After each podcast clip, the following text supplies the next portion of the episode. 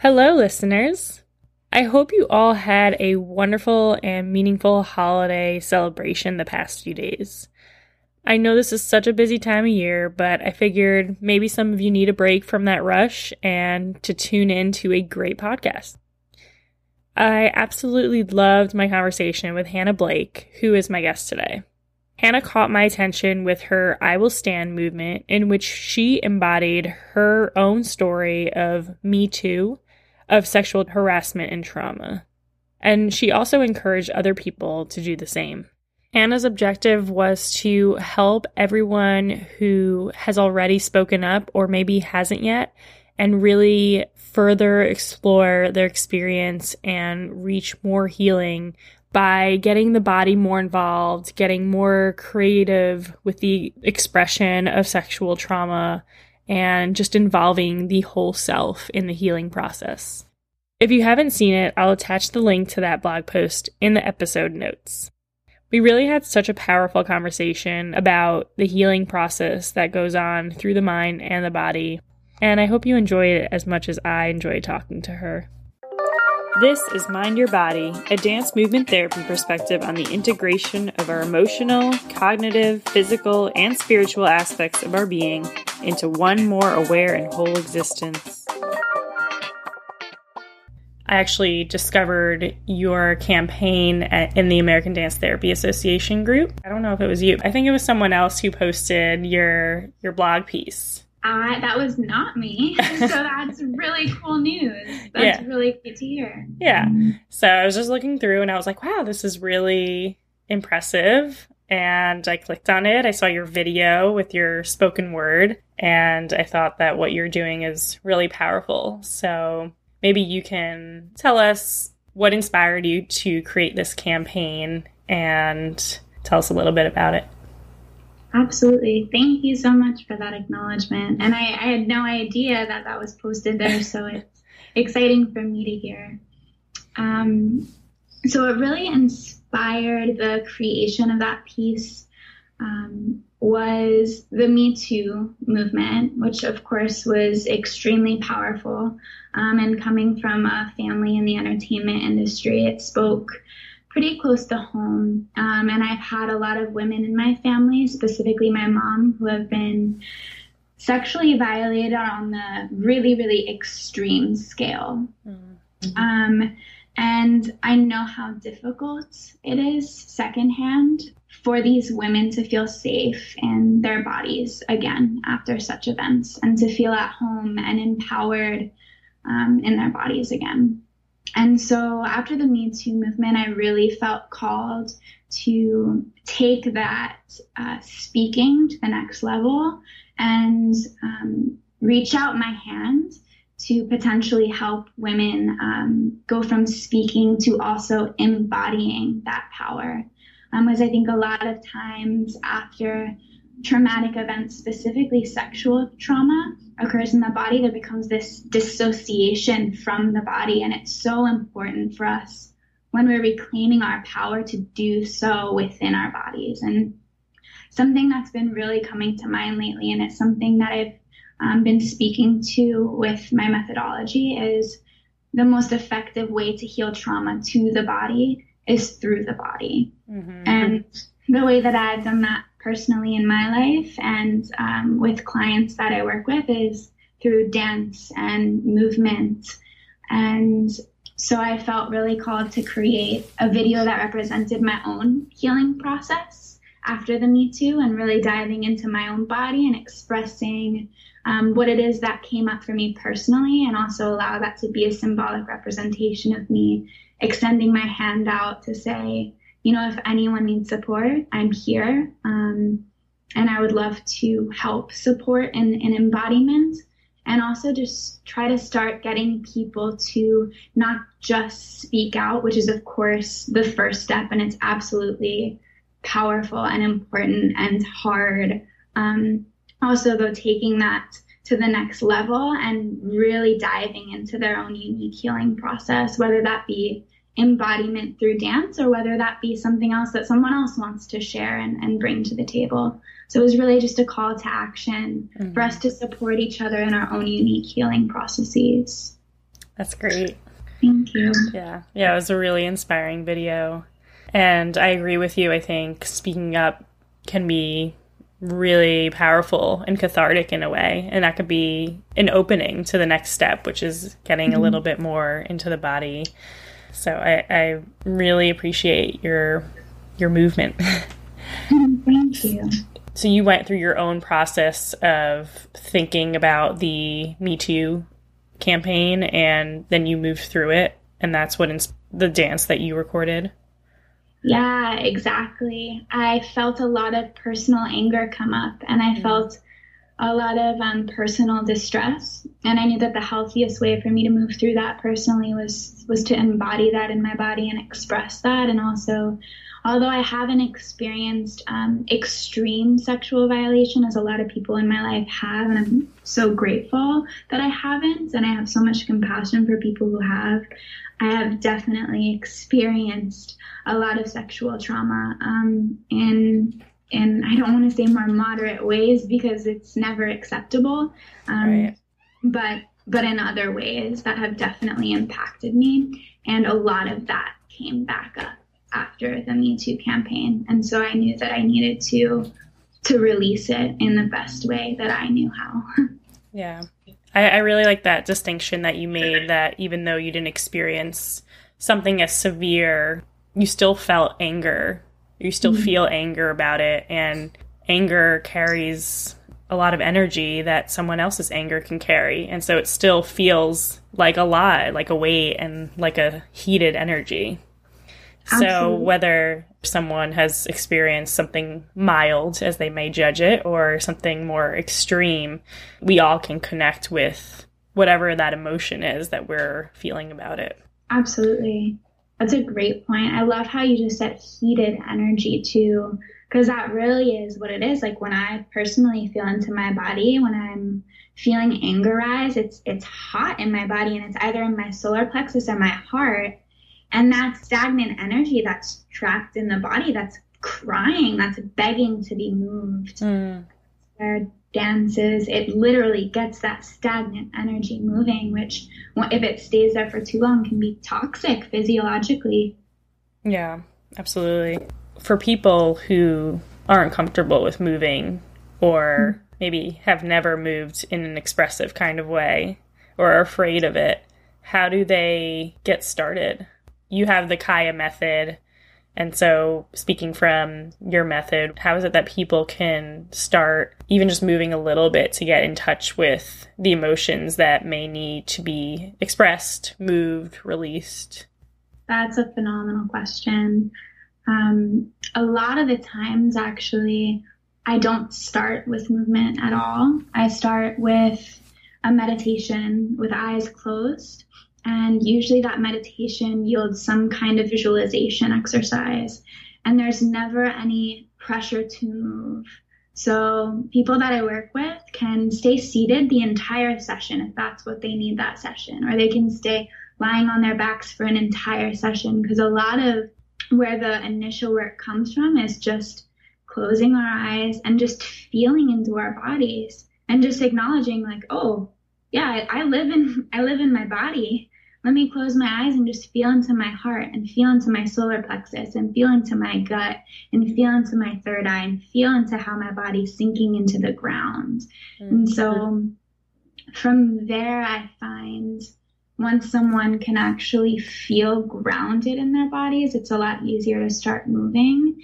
And also, um, always just creating a space of complete non judgment, right? Creating the container for a person to show up however they want to or need to show up that day, whether it means they don't move at all or whether it means they move the entire time. And so I think just for me, as uh, someone who has the privilege to facilitate a lot of the time, being able to just create a container with no expectation. And I think that organically helps people to feel safe first in their bodies and then also in the space to start moving. Mm-hmm. Yeah, and that builds a certain level of trust too. That you know, yeah. if they do move, that's okay. If they don't, that's also okay. Absolutely, yeah, and agency too, right? Because it's the choice is completely the individuals, so they're mm-hmm. completely empowered in making that choice. Right. Is it ever too scary for someone to even close their eyes and look inside? Because as you were mm-hmm. talking about, and as we, at least you and I know, that mm-hmm. When you experience trauma on the body, or even not on the body, that you dissociate from what's going on. And so to focus in on something that has been avoided or repressed for a while, I imagine that brings yeah. up a lot in itself. Absolutely. Um, I think even just acknowledging that there is a trauma there can be this like this tiny pop, right? This tiny puncture that pops the entire balloon. It's just the acknowledgement that something is there is is not just the first step, but it's the second, third, fourth, and fifth, and fifth, sixth step that accumulates, and it's so intense and it's so much. But in a way, that acknowledgement I've noticed a lot of the times gets that emotional energy moving through the body, which is often the most important thing to do first. So a lot of people have broken down. There have been a lot of tears shed. There's been a lot of anger, right? But that is that is a part of the process of getting that energy moving. So I, I actually see it when that happens as a gift. Mm. If if someone can look inside and just allow themselves to feel that and to cry and to break down, that's it's a gift to the body. It's getting that moving that energy moving through it for the first time maybe in a really long time or ever. Yeah. And then taking that emotional energy and, and eventually moving and dancing with that. Like using that as as the guidance system. So even if it doesn't feel good right away, it I mean, I agree with you. I believe that it leads to something bigger, something that grows out of the the darkness and the pain. Absolutely, yeah. So I saw on on your campaign and the I will stand portion of your website that you had invited other people to try out an embodiment of me too. Yeah. Right? Did anyone respond? Have you heard any other stories? Yeah, I've gotten a few stories personally, actually, which has been really lovely. And I have a friend who's in the process of creating her own song based on it, which she's then gonna create an embodiment piece to. Um, then I have other people who have reached out to me personally and just shared that they've found running, right? The embodiment just in running every day has been really profound for them, and that the I Will Stand campaign um, kind of spurred that for them. And so mm. I think it's the most interesting thing for me has been it hasn't just been movement, it's been people, or it hasn't been dance movement, but it's been people sharing with me other forms of movement that have also been really um, healing for them. But the through line has all been some kind of embodiment, some kind of grounding back into the body. And that's what the I Will Stand campaign was all about. Mm-hmm. So, yeah, it's been amazing. Yeah. What um do you suggest that people do start with a meditation as well? Or for people who are listening to this and want to try an embodiment what do you suggest? How do you suggest they start whether they're comfortable with moving or not? Absolutely. Um, i think starting just closing the eyes and checking in with the body is is always the the best kind of protocol for for me in the workshops that I lead. And especially when it comes to something very very personal and, and traumatic, just checking into the body, feeling where there might be some constriction or tension or heat. Um, sometimes, for example, when I'm holding on to some kind of emotion, I feel a lot of tightness in my heart. And then my partner feels a lot of closure in his solar plexus. He feels like this black hole almost in his solar plexus. So just checking in with the body and feeling into the sensations that are happening. And maybe you feel really good in one place of your body too. So check in with that. So it's starting to feel into the body as a roadmap for what's going on emotionally, spiritually, um, and moving from there. So from that place, a lot of the times I'll move into working with the meridian system. So for example, the heart meridian is connected with the small intestine meridian, the paired meridian systems, and the movement of energy through that is from the small intestine up through the heart and out through the left arm to the left pinky. So I'll just start slowly moving the left side of my body in a way that honors the flow of energy that my heart needs in order to get that stagnant energy moving. So, what I would ask is for people to close their eyes, feel into the body, feel into the sensations in the body, and then, okay, what feels good when I start moving that part of my body? What is that part of my body calling me to do? What is it asking me to do? And am I listening? Can I listen to that part of my body and move accordingly in a way that starts to feel good there? And a lot of the time too, that that energy is just asking to be acknowledged. Like, oh, okay, you're there. I hear you. And it's and and sometimes I'll, I'll hold my heart and I'll I'll say thank you. you know, thank you. Okay, I feel you. There's tension there. I got you. Okay, I'm gonna honor that. I'm gonna start moving that. Mm. So I think just closing the eyes and, and do a body scan and see what your body's asking you. Yeah. You can learn so much about yourself just tuning mm-hmm. into a sensation in your body, whether you kind of go forward with the instinct to move with it or to just track it with your your inner vision and just yeah. kind of see where the energy is traveling to or just how you respond to that like no, I don't want to watch mm-hmm. it, or um, I'm going to focus on something else, or is this right? Am I doing this right? And, you know, like all those thoughts and those instincts that, or the counter instincts that come up with it can also tell you so much about yourself. If you're resisting, if you're kind of ready to confront what it is that you need to confront. That's a great, great point. Yeah. At the end of the day, it's, it's all information the way that we feel, the way we react to the way that we're feeling, if we lean into the feeling, if we resist it, it's all information teaching us something more about ourselves. It's mm-hmm. huge, yeah. If you're looking for more self compassion, inner peace, and more self awareness, I can help you gain a deeper understanding of yourself and awaken your creative spirit. I am now offering mind body healing sessions through confidential video chat wherever you are in the world. If you're interested, visit mindyourbodydmt.com, click on Contact from the top menu, and send me a message to let me know you're interested, and we can have a free consultation. Again, that's mindyourbodydmt.com. Yeah. How do you help people if this has happened with your clients, people who feel stuck? And that's kind of a word that that's a tricky word because stuck isn't necessarily stuck. There's always movement and everything. But even knowing that, like I felt stuck in different parts of my life and different times. And I'm sure that other people you worked with have too. Oh, yeah. And I, I felt stuck.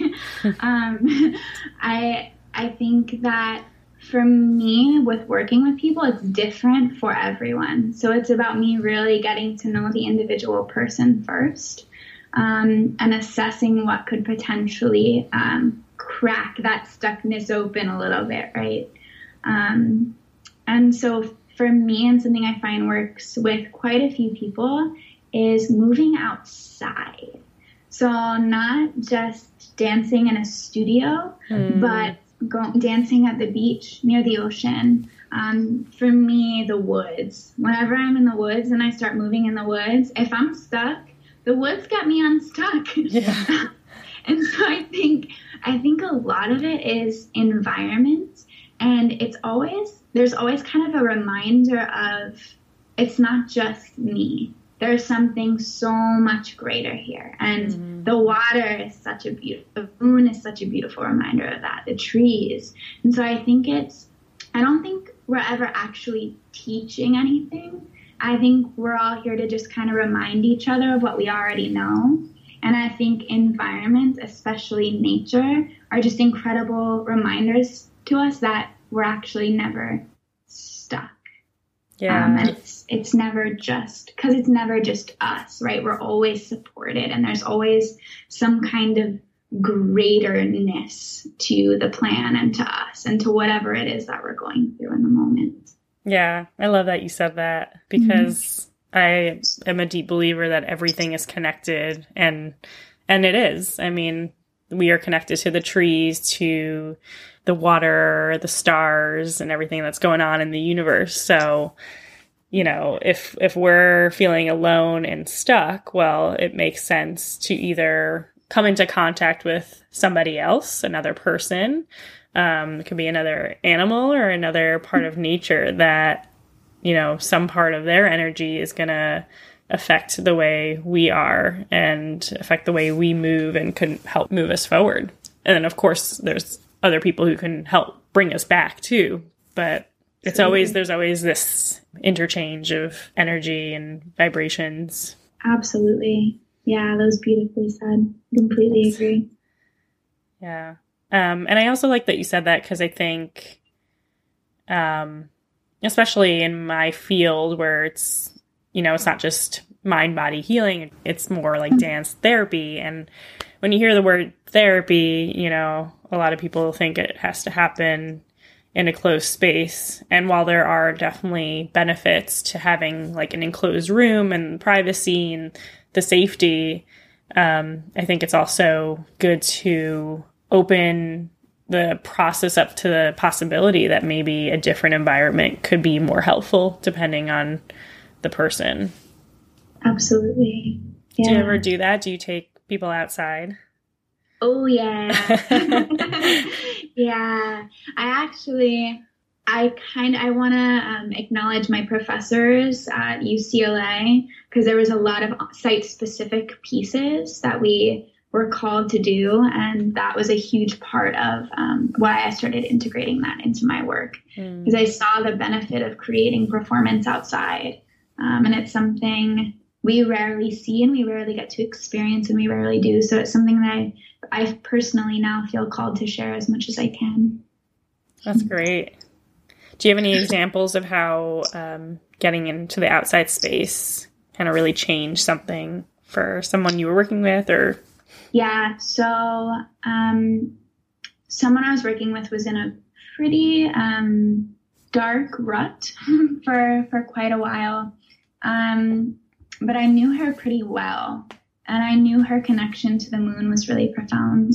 And so we went out one night. I played two of her songs that she really um, took to when we were in the studio, and I played them while we were out by the ocean with a full moon. Oh, and the word that I would use to describe what happened was um, just expansive where that closure and, and density and kind of rutness was, it just kind of breathed open and expanded. And it's it's an honor to to witness.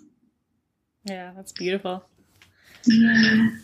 Was that her that she said she she had a connection with the moon, or was that something that yeah. Previously, yeah. yeah. So that's where it comes to like really honing in on the individual, right? And mm-hmm. really, really trying to feel in at first intuitively um, to the people that I work with, but then also there's like an accumulation of of learnings um, that I develop with these people, um, and then that as that adds to my toolbox, right, as far as how to approach and guide and facilitate in the future.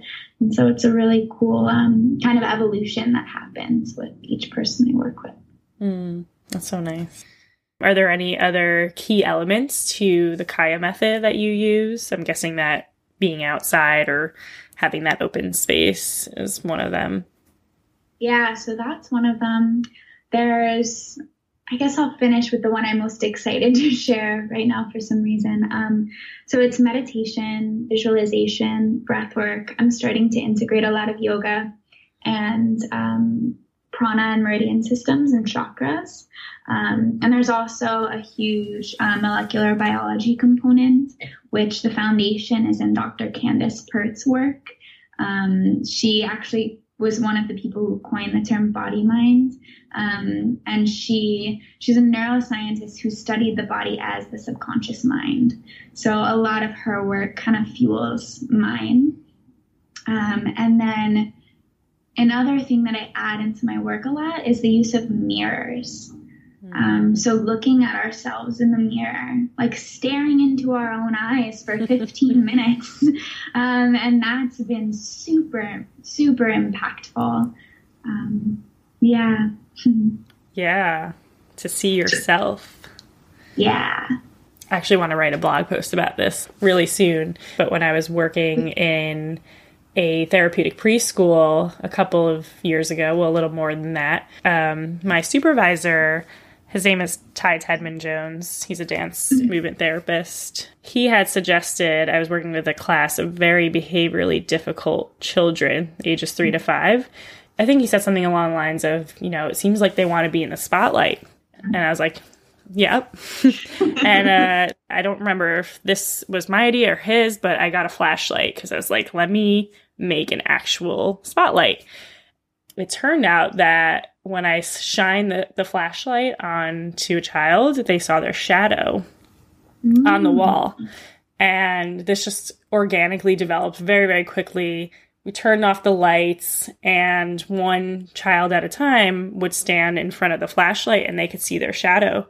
And if they came closer to the flashlight, they would see themselves much bigger. And if they mm-hmm. walked further away towards the wall, they would see their shadow in real real size. Um, and so they tried different movements and they tried walking back slowly and slowly getting bigger and putting their arms up and being like this like scary roar. Like they would make sounds. Um, so they would see themselves being big and strong and also small and, you know, maybe less powerful. And mm-hmm. I just was like, wow, what an accidental, amazing intervention that I just kept using with across all the kids that I was working with um, throughout my whole time there. And it was, I, I call it the shadow dance now. Um, mm. And they just, it was amazing to see themselves and to see what you know, how they could move, what their bodies do, who they are, who they could be, and mm-hmm. it was just very, very powerful. And and at some point, I, you know, I kept experimenting with it. It grew into this thing where, you know, it wasn't just one person at a time. It was like interacting together, two people, and then more and more, and you know, seeing yourself amongst community. And this is, you know, they're three to five. So these are pretty big concepts, but it's something that's so enticing for them to see it through the shadow. I love that. that's so cool. It's so um exploratory too. Like to play with the shadow and different sizes and um, mm-hmm. different kind of creations and making noises and becoming an animal. And it's it's cool that it was their shadow too and actually not a mirror because it probably in some way created a little more like inhibition like a little more play a little more exploration. It's really cool. Yeah yeah. Yeah feel free to try it out It was really, really cool accidental discovery. But yeah, it, we do a lot of mirroring work too and dance movement therapy. Um, not necessarily with an actual mirror of seeing yourself, but seeing yourself from another person. So mirroring not in the mirror, but mirroring with a partner across from you who's moving the same exact way that you're moving. And this happens in group settings too. But when you're doing that, you know, right across from someone and you're moving exactly the way that they're moving, you're you do have a mirror image or mirror video of of the way you're moving when you're leading someone else. Absolutely. Mm-hmm. Yeah. But you do mostly individual work, right? Or you it marry? was individual work, yeah. But now it's it's leading more toward um, workshops and and various retreats. And in my workshops, I've done some similar stuff where there's mirroring with a partner, and uh, I do this. Um, and I actually learned this in college a bit having one person be person A, the other person be person B, one being the leader, one being the follower, mm-hmm. but then having no one be the leader yes. or follower. So there's, yeah, yeah, you do that too. Yes. It makes sense because so many of my professors were dance movement therapists. so it would make sense that they would impart that to us. Yeah, and that's that's a really cool practice because it becomes this like needing to understand and listen to each other with absolutely no words and as mm-hmm. a singular unit and like almost breathing together as this amoeba. And that's really powerful. Yeah, you have to be so in tune with each other. You know, you yeah. don't have that assurance that someone's leading or someone's following. You just have to be so in tune with each other's movements that you're moving the same exact way at the same exact time. That's how much you have to listen. And to feel listened to and seen in that way is powerful in itself. Yeah, definitely. So you also said that one of the key principles of the Kaya method is um, the body as the conscious mind. Is that what you said? The body is the subconscious mind. The subconscious yeah. mind, right? Right. Can you expand on that? Absolutely. Um, so starting with Dr. Candace Pert's research, she discovered that at a neuropeptide molecular level, our body actually stores memory. So it's not just our mind, it's our mind body together that stores emotional memory. And so when we take the body in that perspective, it literally does become our subconscious mind. And it makes perfect sense because when we do have traumatic events happen to us, they don't just store in our minds psychologically. We feel them viscerally in our bodies. We feel tightness, we feel soreness. A lot of the times, too, that stagnant energy, which we touched on earlier, can actually manifest as physiological illness and disease. And a lot of times, too, when something even um, just startles us, sometimes people have reactions where they faint. Other people have reactions maybe where they get ill and throw up. I mean, the body has visceral reaction to anything that happens to us. And I think there's this huge discrepancy in the way that we approach healing conventionally, that we approach healing from very much so the left brain and psychotherapy, which absolutely has its place and it's so important. But we also, a lot of the time, negate our bodies, our vessels, mm-hmm. and this very real memory that gets stored in the cells of our bodies that's needing to be released and integrated in order to be healed. And so that's it's really the core of why I developed the Kaya method. Mm-hmm. Yeah, um, I don't know if you heard the interview with Kalila Homan. I believe it was her who was talking about this. That you know when you are born and you make certain movements and you know at some point walking is a very conscious movement. You have to really think about it and try your hardest to make it happen. But then it becomes just like any other movement. You don't have to think about it. You don't have to put conscious attention. So that just becomes something that's subconsciously happening in your body something as simple as walking or something as frequent as walking and then it's not only that, it's all these other things like the way that you might, you know, cave your body when you become rejected or you know the way that you tense up your shoulders. I do this all the time.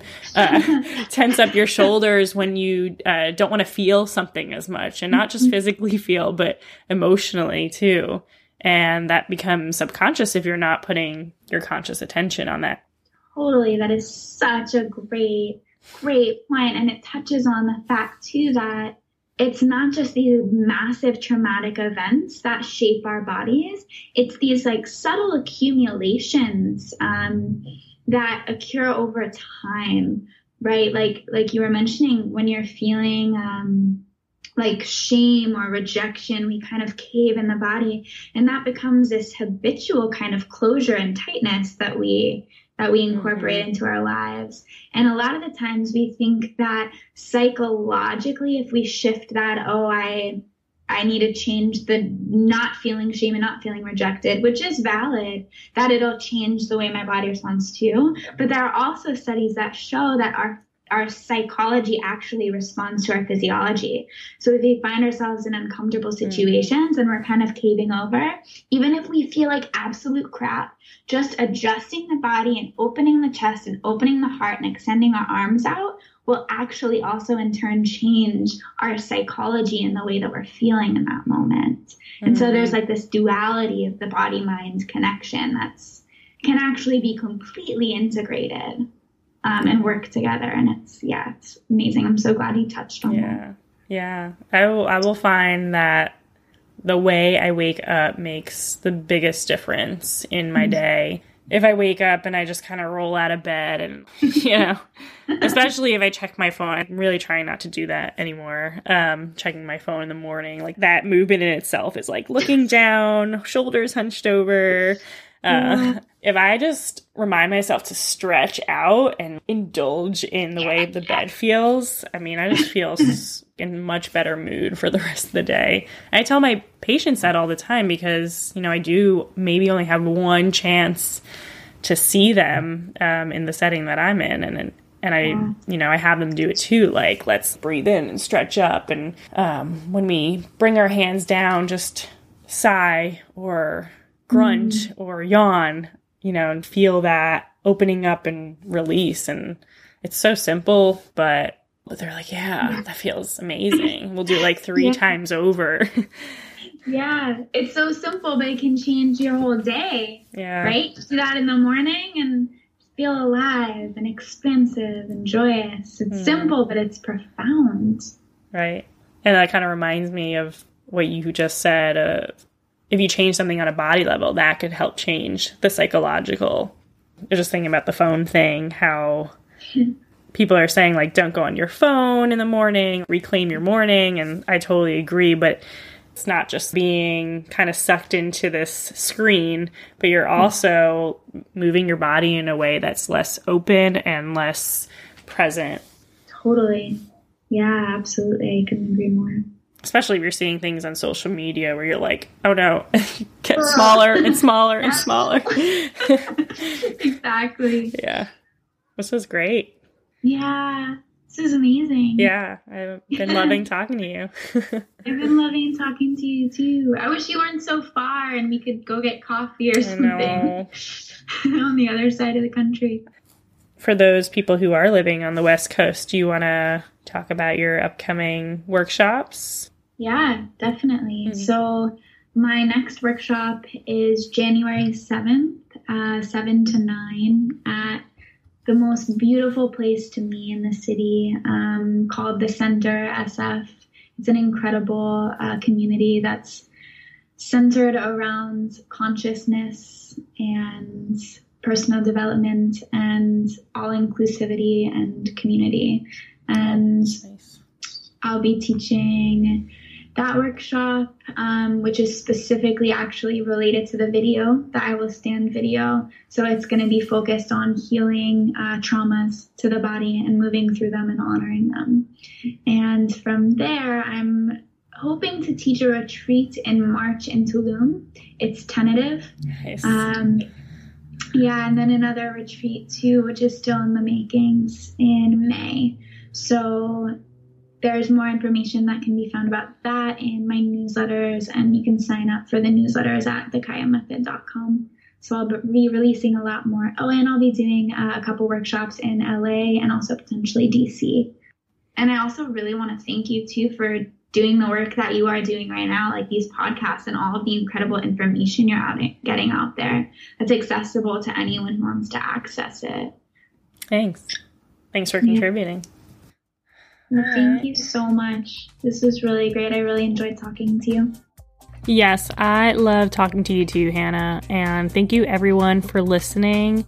And again, have a great holiday season. I hope it's warm and comforting and you get what you need.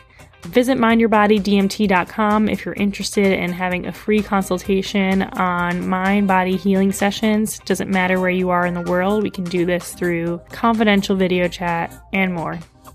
Happy New Year!